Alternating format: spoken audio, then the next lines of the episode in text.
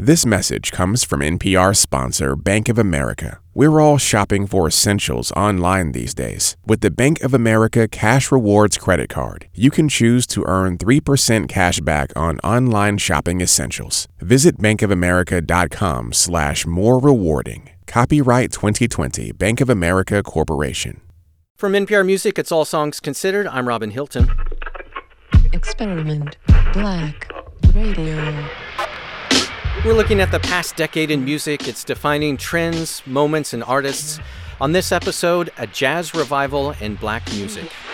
Radio, sucker never play me. Triple shade of black, then my bleach should never fade me. They say he crazy, New York raised them in the 80s. Killer catch administration, gangster renovation, born out isolation, Asian I'm joined by WBGO and Jazz Night in America's uh, Nate Chinen. Hey, Nate. Hey, Robin. And NPR Music's Rodney Carmichael. Hey, what's up, Robin?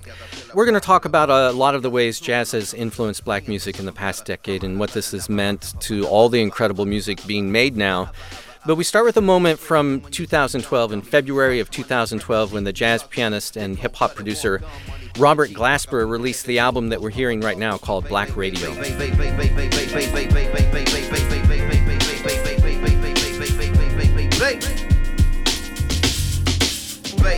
Nate, I'll go to you first. Uh, why this as uh, an entry point for this discussion about how jazz has uh, returned to black music?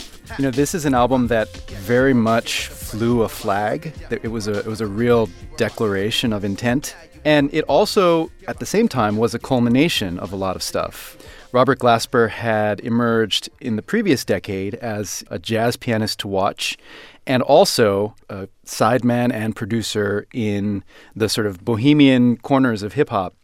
And he had been thinking about how to bring those two sides of his output together. And in fact, he ended the 2000s with an album called Double Booked, which literally had one side with a jazz trio and the other side with this band he called the Robert Glasper Experiment. And the experiment was very explicitly a band that set out to groove and to engage with R&B and hip hop on its own terms, but bringing all of the instrumental wizardry and technique and insight that they had as jazz musicians. And so Black Radio is where it all comes together in this very guest laden sort of, you know, a lot of features on this album. And the album itself makes a bit of a splash and it makes a much bigger splash when it wins the Grammy in 2000 early 2013 for best R&B album. And the fact that it was even entered in that category and not in a jazz category is interesting. But it really serves as this kind of shot across the bow and puts Glasper on the map for a lot of people who, if they had heard his name, it was a sort of a vague illusion, but now he was really front and center. Let's hear another cut from the album Black Radio. This is Always Shine.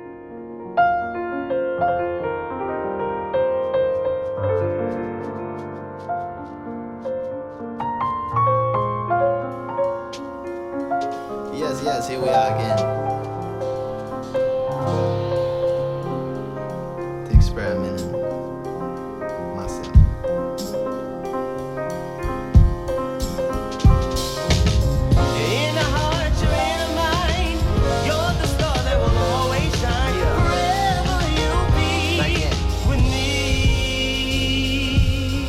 Uh, so like, you ever see the inner depths of a man's soul?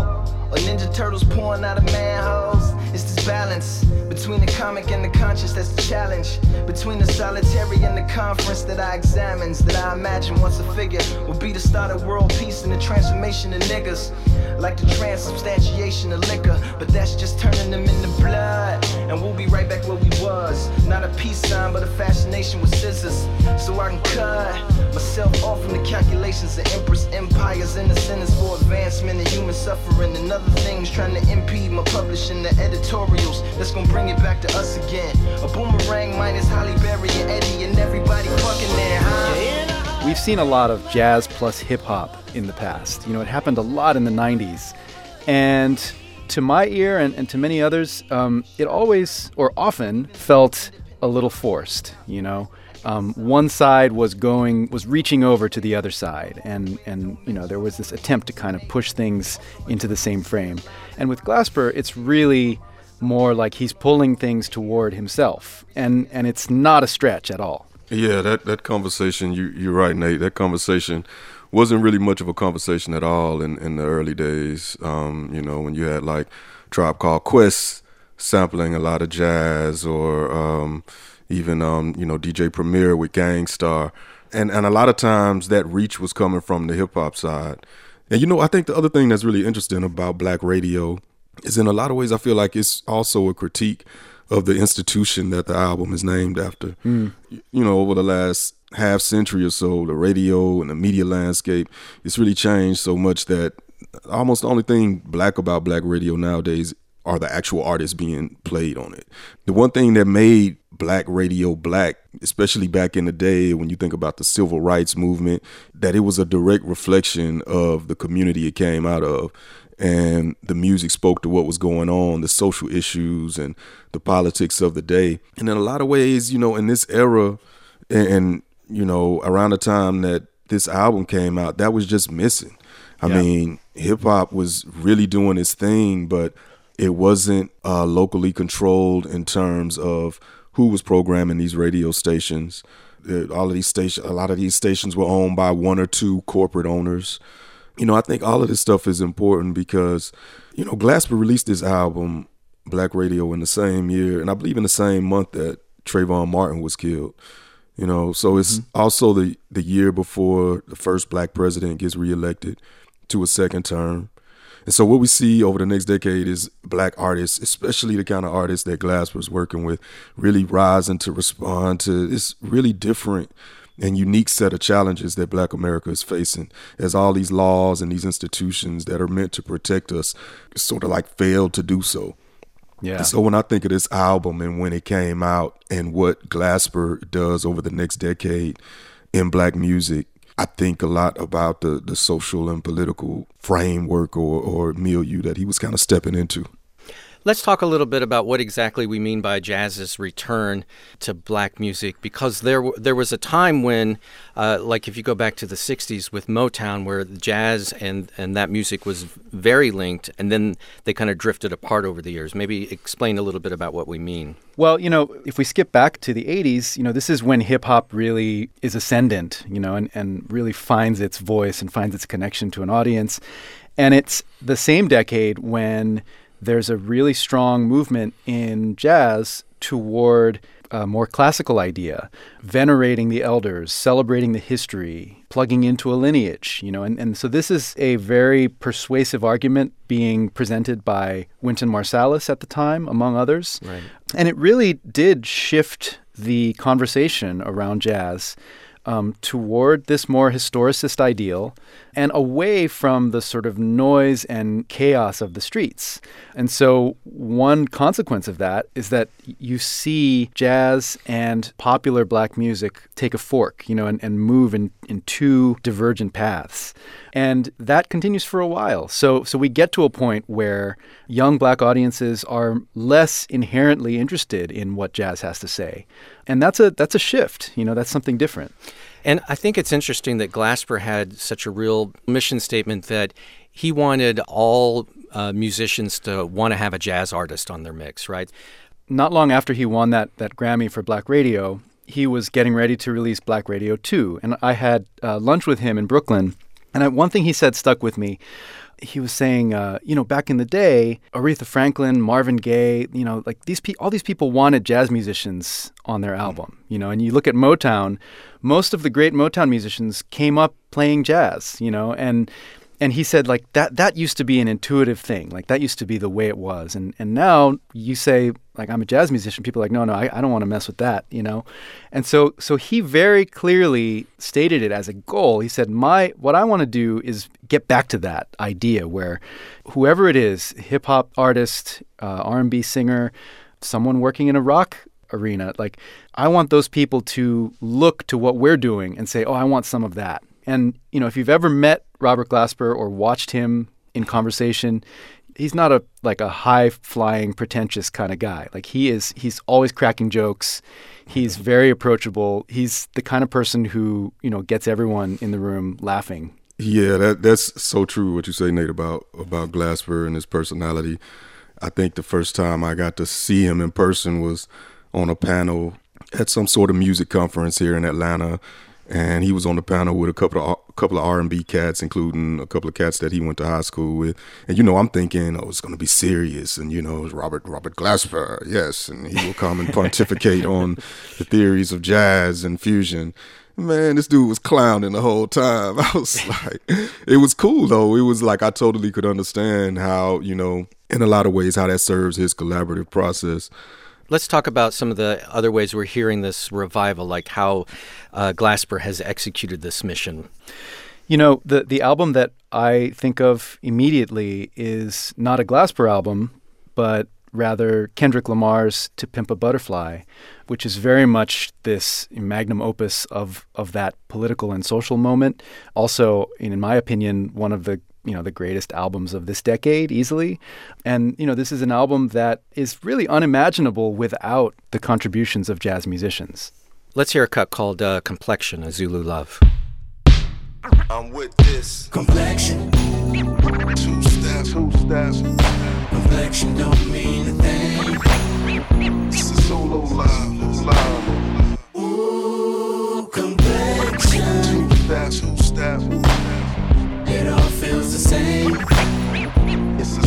A solo live, live. Uh. Dark is the midnight hour, her bright as the morning sun. Give a fuck about your complexion, I know what the Germans done. Sneak, sneak me through the back window. I'm a good field nigga. I made a flower for you out of cotton just to chill with you. You know I go the distance. You know I'm ten toes down, even if Massa listening. Cover your ears, he bout to mention complexion. Two steps, two steps. Complexion don't mean a thing.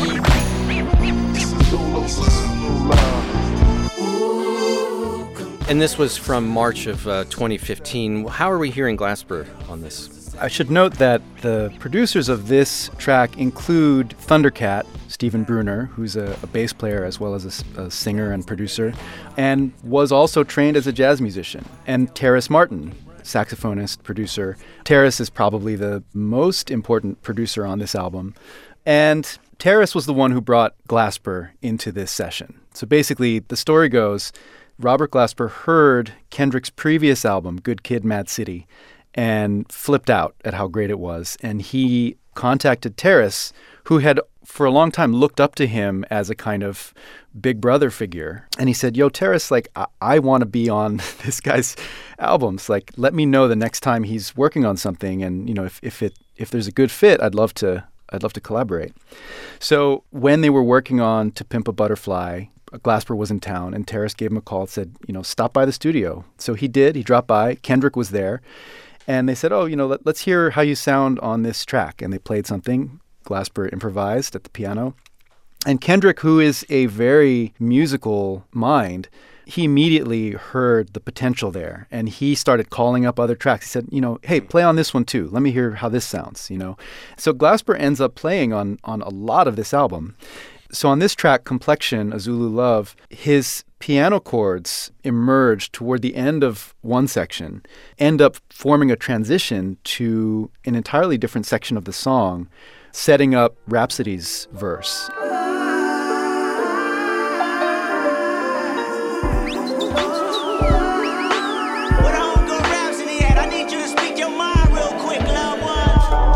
Talk my Stu Scott. Excuse me on my Tupac. Keep your head up, when did you stop? Love and die. Color of your skin, color of your eyes. That's the real blues, baby, like you met Jay's, baby. Uh, you blew me away. like without that piano transition, it doesn't make any sense to join these two sections together. So really, what he provides is the connective tissue and then the sort of foundation for Rapsody's section. And there's a lot of moments like that here, where Glasper is a catalyst. You know, he he provides something that just kind of binds everything together. In my circles, I sometimes run into people who say that this is this should be considered a jazz album.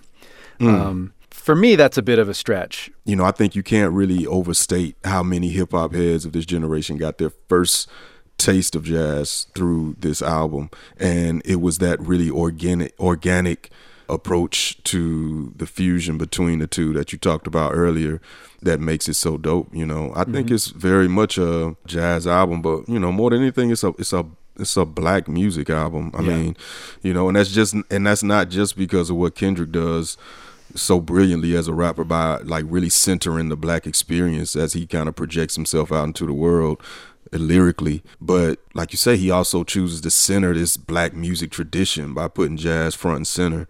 And I remember at the time when it got released, and you know, maybe still to this day to a certain extent, there was a lot of debate over whether or not that worked for everybody, for the typical Kendrick fan or for the typical hip hop fan. Was it too jazzy? Was it too hard to, you know, get to? Was it not an easy enough listening experience? You know, Right. you hear these kind of conversations, and I think even now, especially with Damn, his follow up album, when he kind of went back to more traditional hip hop beats, you know, even though his his content continued to to I guess kind of um, expand in terms of the complexity and whatnot, you hear people kind of debate over which album they can just pop in and, and, and listen to easier. You know, for me, this album is definitely uh, his best, and I think that has a whole lot to do with the music, with the jazz that is steeped in. Yeah, yeah, and you know it's it's worth restating that it is in your face. you know, No I remember w- when when this album dropped, I, I had a road trip. The first time I heard it, I was I was on the highway blasting it super loud, and the first you know the the opening track, the sort of overture is Wesley's Theory, which has George Clinton, and it feels like a real kind of um, P funk sort of Right. you know, P Funk slash uh, West Coast gangsta rap feels like very in the wheelhouse of the Kendrick project. I'm like, okay, Mm-hmm. cool, this sounds great. And then the next track is called For Free. It's Yes. an interlude.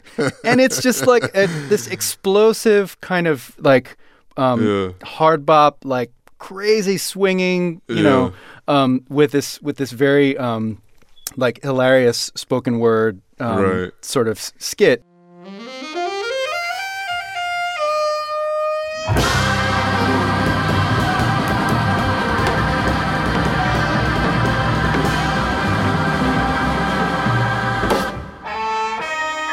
You motherfucker. You a hoe ass nigga. I don't know why you tryna go big, nigga. You ain't shit. Walking around like you God's gift to earth. Nigga, you ain't shit. You ain't even buy me no outfit for the fourth. I need that Brazilian wavy 28 inch. You playing. I shouldn't be fucking with you anyway. I need a baller ass, boss ass nigga. You's a off brand ass nigga. Everybody know it. Your homies know it. Everybody fucking know.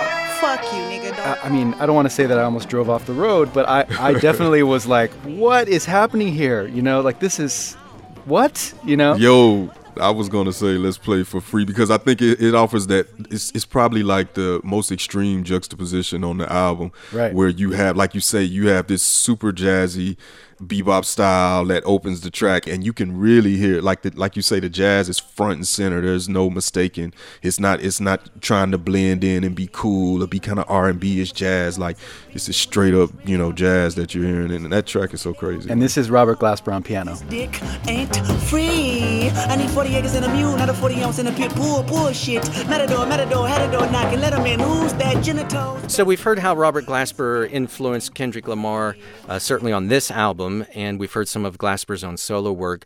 There are a lot of other artists that Glasper has worked with in this past decade, but let's listen to one more example of how we've been hearing jazz return to black music in the 2010s because of Glasper. Uh, a more recent example. This is from earlier this year. It's Flying Lotus, the artist Flying Lotus, and his song Land of Honey.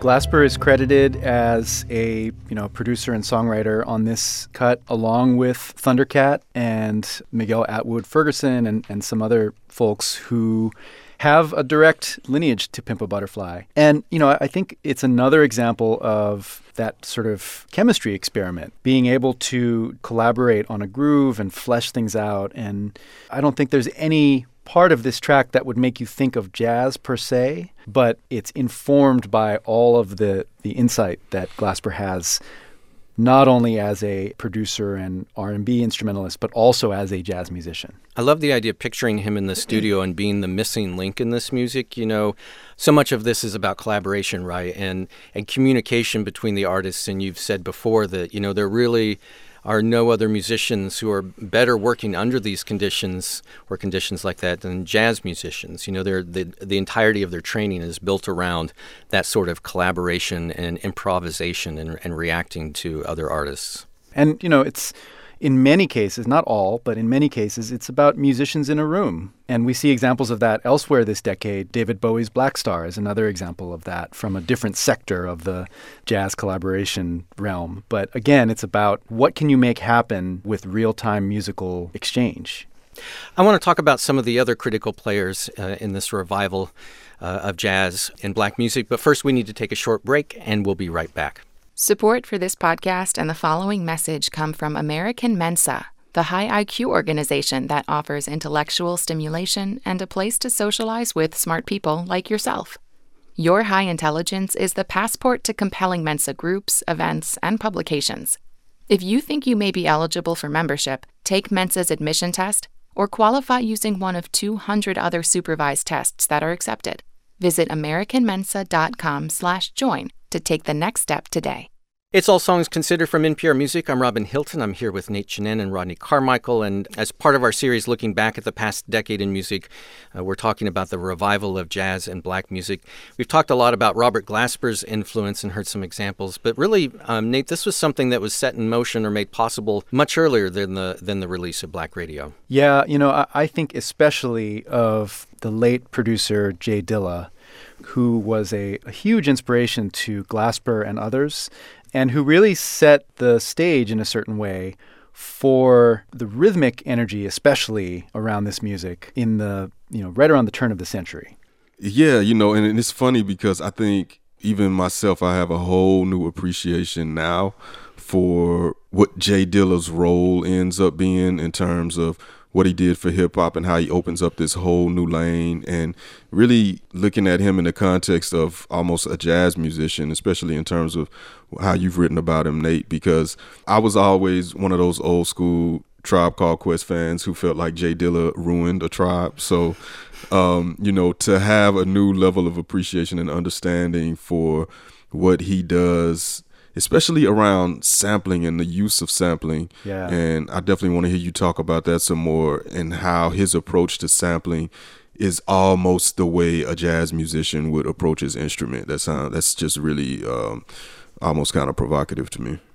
Let's hear a taste of that and what he was up to. This is a this is one of the the sort of early J Dilla tracks that that got people's attention. It's the Slum Village track, "Fall in Love." Word up. Alright. Let's go. Uh, uh, uh. My nigga JD. Uh, uh, my nigga T3. Uh, yo, that nigga 510. Uh, uh, dude, yo. Uh, yo, what's going on to my nigga Bus? Stars and all my other motherfuckers. What up to those guys the bus? Us try to get us, us. Cause they And this is from June of 2000. Right. Um, so Fall in Love samples a Gap Mangione track. And some of it too is is how he uses those samples, you know, um, like he'll do something to it, you know, he'll set up the beat so that it's not metronomic, you know, it's Mm. it, it feels a little bit out of joint, and sometimes the that backbeat on the two and four comes a, a hair earlier or a hair later than you're expecting, but it's still grooves, you know, and so it's this it's this weird kind of gluey, disorienting thing. And the D'Angelo album Voodoo, which, you know, I would say is one of the most important albums of this young century, Mhm. um, in many ways, Voodoo is an attempt to take the J Dilla uh, sonic rhythmic signature and to play it in real time with with instruments, you know. And so You know, and I think Rodney, your your response is not uncommon, right? Mhm, Um, like right. what what Dilla was doing was really weird. And D'Angelo's Voodoo came out in um, 2000. and it was quite a bit later in, in December of 2014 where that evolves even more on his record Black Messiah. Yeah, yeah. And so he put together this band called the Vanguard. And I think the most important member of that band, uh, well, it- the most important member might have been Pino Palladino, the bassist, who, who is on Voodoo. But a close second would be the drummer Chris Dave, who was a member of the original Robert Glasper experiment and has become a, a producer and band leader uh, on his own. But Chris Dave, he's just this incredible master of of rhythmic placement, you know.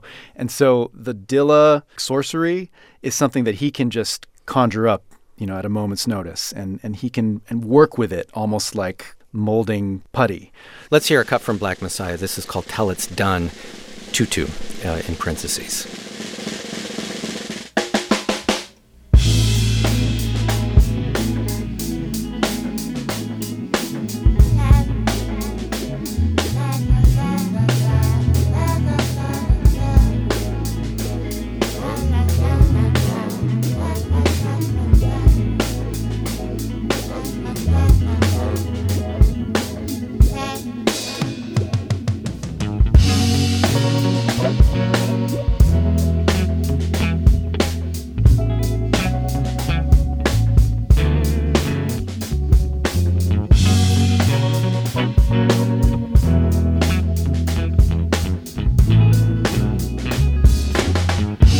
Think one thing that's interesting, Nate, is you were telling me earlier that one thing Glasper did is he took real musicians who found ways to recreate these otherwise wild beats that you could only do, uh, you know, like in Pro Tools or programming, beat programming. Yeah, well, you know, rhythm has always been one of those things that jazz musicians know how to manipulate and work with as a pliable substance. And when you look at this generation of players that, that Glasper comes from, they have now internalized all of those Dilla innovations to the point where I, would argue that it's an essential part of the toolkit now for any modern jazz musician, you know, to understand what that's about. Um, it's really a revolution in rhythm, and jazz musicians understand it, I would argue, better than anybody at this point.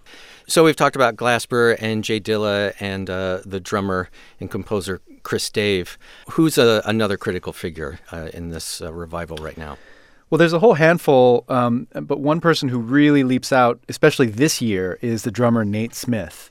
He's a really great jazz drummer, but he's also, um, he just knows how to lay down a groove. And he is the musical director for Brittany Howard, both on tour and on her new album, Jaime. I- watched the live stream of, of their show, I think from Boston, and it was amazing. You know, it really reminded me of D'Angelo's band in a way. You know, it was amazing how much sort of jazz related musicianship was going on, even as, you know, you wouldn't call it a jazz show. But you can, you know, you can really hear this happening on um, really all over the album. But, but uh, here's a track called 13th Century Metal.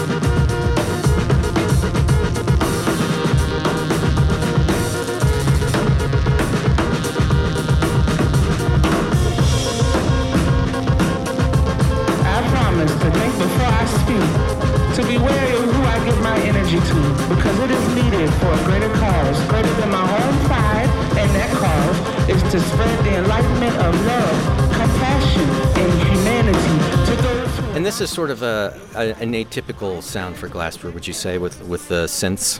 Yeah, he's he usually plays either piano or Fender Rhodes piano, and he's not he's not really a like a synth guy necessarily. But on this track, I think it was clear that Brittany really wanted to go for something that sounded extreme, and and so you know he's providing this kind of futuristic running commentary as she presents her you know eloquent rant.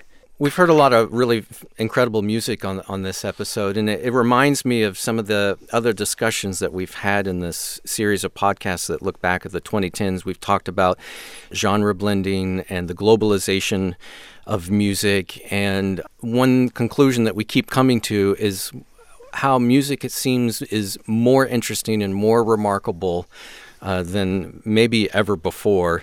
And it feels like this uh, return of jazz, this revival of jazz and black music, is playing a really huge part of it. Yeah, it's an exciting time, no question. I'm really curious, Nate, where you see jazz going in the next decade and whether or not you've kind of thought about that.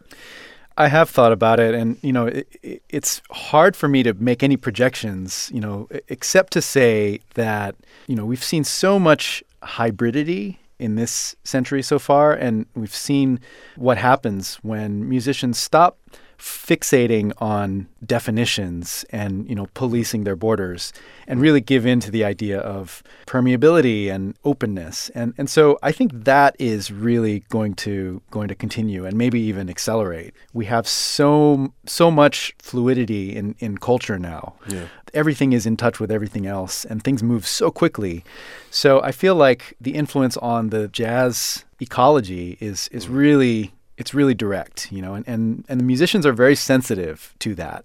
So I think that's going to be a, a really leading force in, in the culture of jazz in the 2020s, just how much everything is just bumping up against everything else. Robert Glasper himself just had a, a recent release called, well, I'll call it F Your Feelings, that he, he just dropped. I guess he's calling it a, a mixtape Yeah. as opposed to an album. Yeah, he's calling it he's calling it a mixtape, and uh, you know, uh, we, we alluded to his irreverent uh, sense of humor. I think you know this is a pretty good example of that. Well, you even said uh, we we never really brought this up, but that um, he's you know he's actually said some pretty controversial things around the the notion of artists like him living in the shadow of the great legends. Yeah, he's he's caused some controversy. I believe it was in the magazine Jazz Times some years back when when he said basically, you know, F John Coltrane.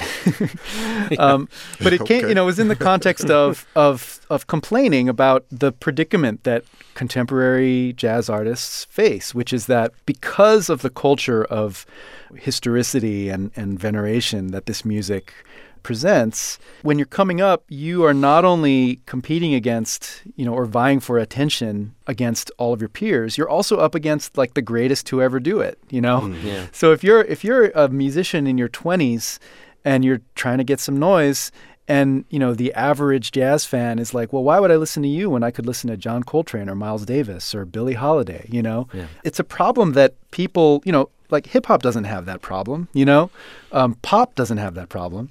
So he was really saying like, I'm tired of of going into these spaces and seeing all these legends on the walls and feeling like I'm up against it. You know, and you know, to his credit, like I really do feel like that dynamic has changed quite a bit, you know, and it's not just it's not just Robert. You know, we, we've seen the the emergence of Kamasi Washington this decade. Yeah. Um, you know, Esperanza Spalding has been doing amazing things. You know, a lot of artists, you know, Christian Scott, aTunde Adjuah, you know, a, a lot of artists in their 20s, 30s, and 40s are are doing things that that are really shifting that dynamic. You know, and and to be a jazz fan today. I think you should still be interested in John Coltrane and Thelonious Monk and et cetera, et cetera. Um, it's it, it would be strange for you not to, but that's not necessarily the first thing that you that you go for, you know, because there's so much happening right in front of you. So so that's something that that Glasper, you know, he, it's been a hobby horse for him, and I think has guided some of his you know decisions. I think it's it's interesting that you point that out, Nate, because in a way that has come in hip hop a little bit like that. Hip hop is experiencing that now, right? Mhm. But I think unlike jazz, hip hop is is going in the other direction where you know a lot of the young heads that come in, they get compared to the old heads and whether or not they have the level of lyricism. But I think because hip hop is such a, a capitalistic form, um, at least it's controlled by the industry so much that at the end of the day, whoever is selling the most records is winning. right. So it hasn't had that problem in the same level as jazz where it seems like the critical response is is probably more important than the uh, the commercial response. Let's go out on something from uh, Robert Glasper's, um, perhaps appropriately titled "F Your Feelings" after this exchange. But um, let's go out on uh, Robert Glasper's "Gone." Um, and "Gone" is a track that you know th- this this album, this mixtape features so many guests, right? And on "Gone," Glasper brings in Herbie Hancock, who in many ways was the precursor um, for bringing in different forms of music and making a form of jazz that connected with with hip hop and with pop. So there's a lineage here.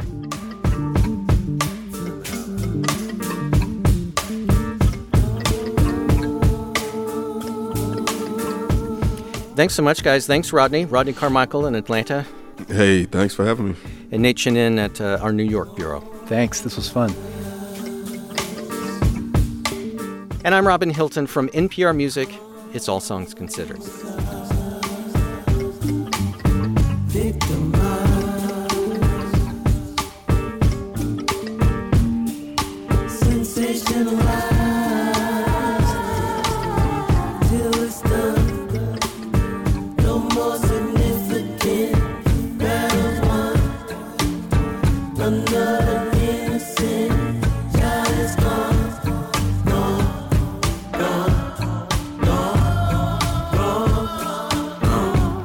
Much of a dreamer, had premonitions, reminiscing about the old days. Now they gone from the demolitions, different visions of my former self. Now that nigga visit every so often he comes out, then he's getting missing. Shit is wicked.